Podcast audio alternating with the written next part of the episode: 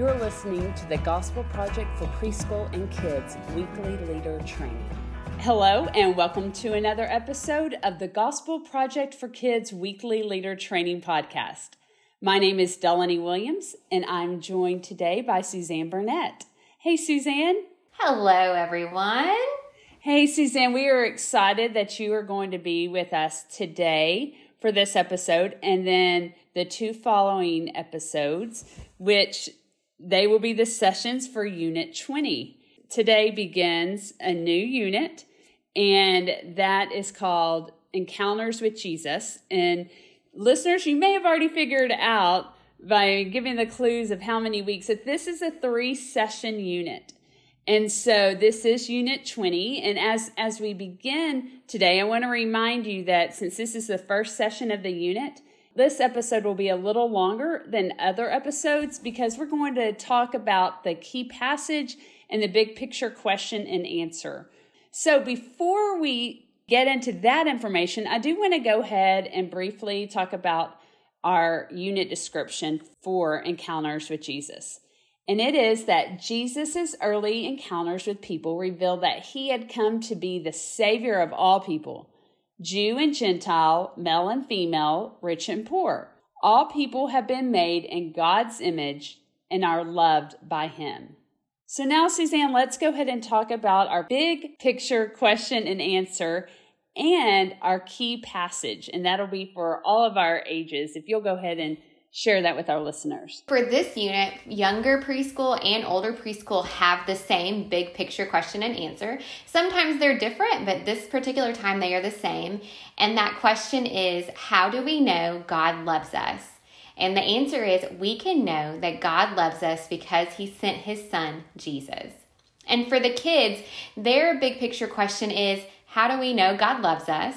And their answer is a little bit different. And their answer is, we can know that God loves us because he gave us Jesus to forgive the sins of the world. And so moving on to our key passage, it is found in Romans five eight. And so for babies and toddlers, the key passage is, God sent his son, Jesus, Romans five eight. For younger preschool, the phrase is, we know that God loves us because he sent his son, Jesus. For older preschool, the verse is, while we were still sinners, Christ died for us. And then lastly, for the kids, it is, but God proves his own love for us in that while we were still sinners, Christ died for us. Thank you so much, Suzanne, and those great reminders about how do we know that God loves us? We know because he sent his son, Jesus. God proves his love for us and that he sent his son, Jesus, to die for us as well. And so those are great reminders for us to remember as we're preparing to teach these upcoming sessions. And so that is the information we wanted to talk about that covers the whole unit. And now we'll go ahead and talk more about this specific session. It's going to be Unit twenty, Session one, Jesus told Nicodemus about eternal life, and we will find it in John three. I want to go ahead and talk about also what the big idea for this session is. As we think about this session, we want to remember that all of the Old Testament points to the Messiah that would come to save people from their sins. Finally, Jesus was born in the town of Bethlehem, just as the prophet said he would be. And the angels praised God, and the shepherds told others the good news. And then we learn that Jesus was dedicated and baptized.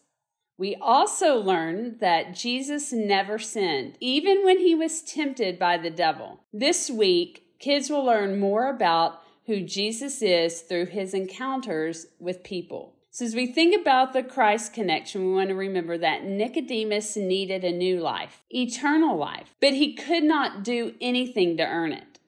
Eternal life is a gift that comes only from God. God showed his love in this way.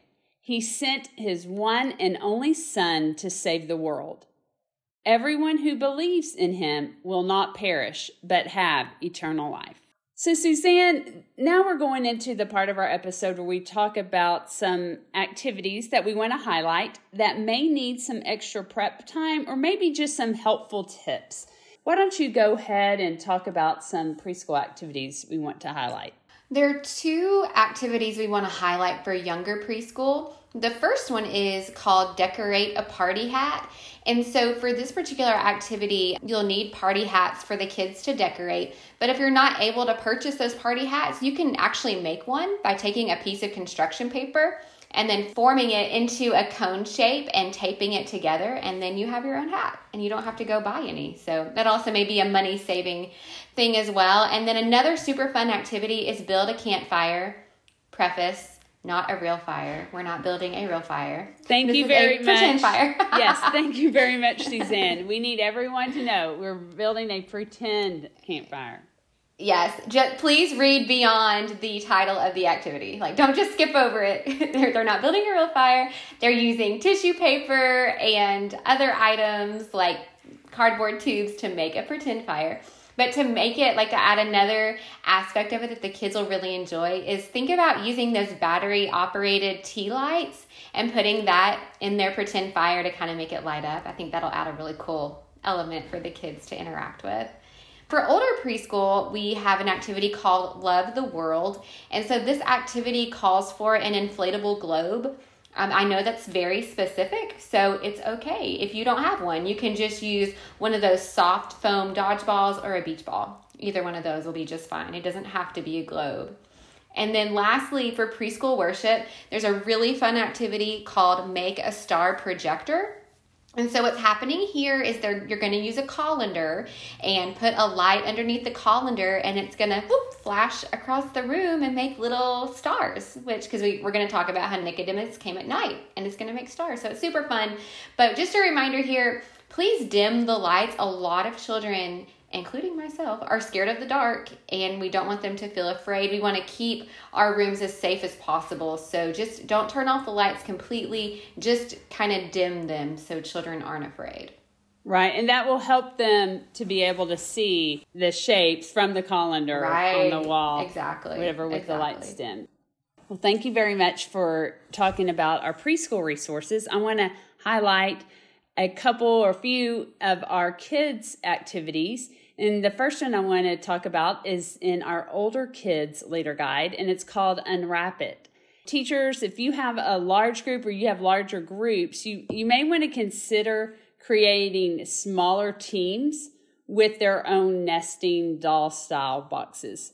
And then looking at our kids' worship, in the group demo, this demo will include bringing in items to demonstrate something you're good at. So get creative with this. You know, Suzanne, let's think about if, if you're good at woodworking, or maybe that's something you really enjoy, then a teacher could bring something that he or she's made in the past to show them.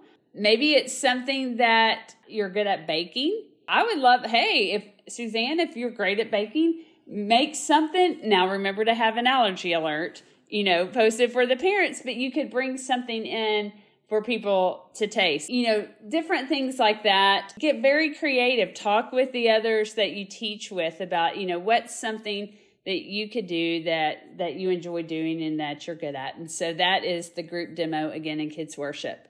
Then for midweek, the love option two on my testimony. This option centers on the leader sharing his or her testimony.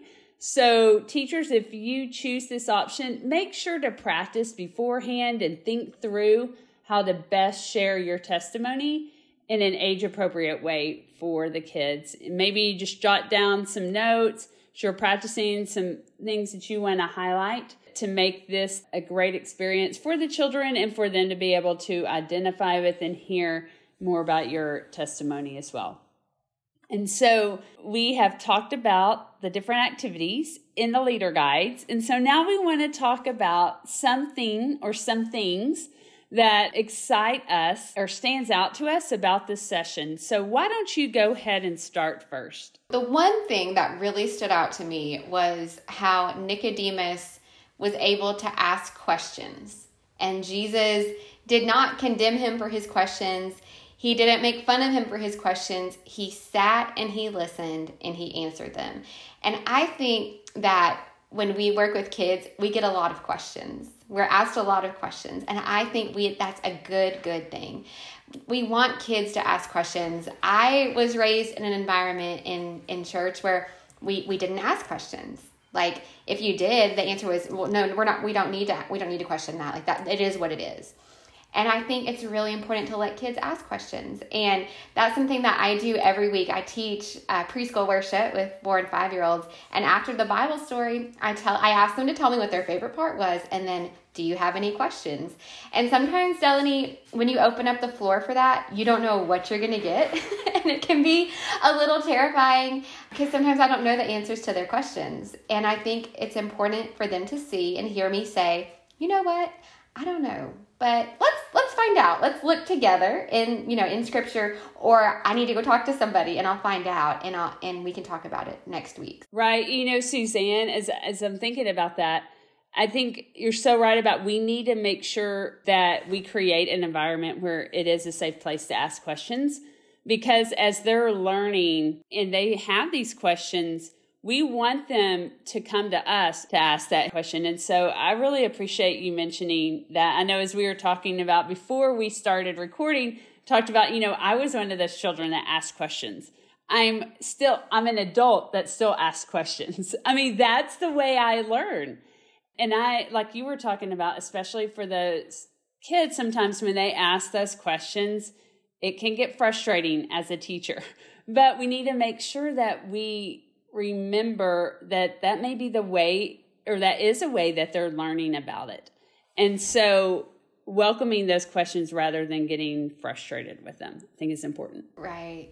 And I think questions are also a really good barometer of the understanding that they have of a lesson, to kind of see, you kind of get an insight into what's going on in their mind and in their heart.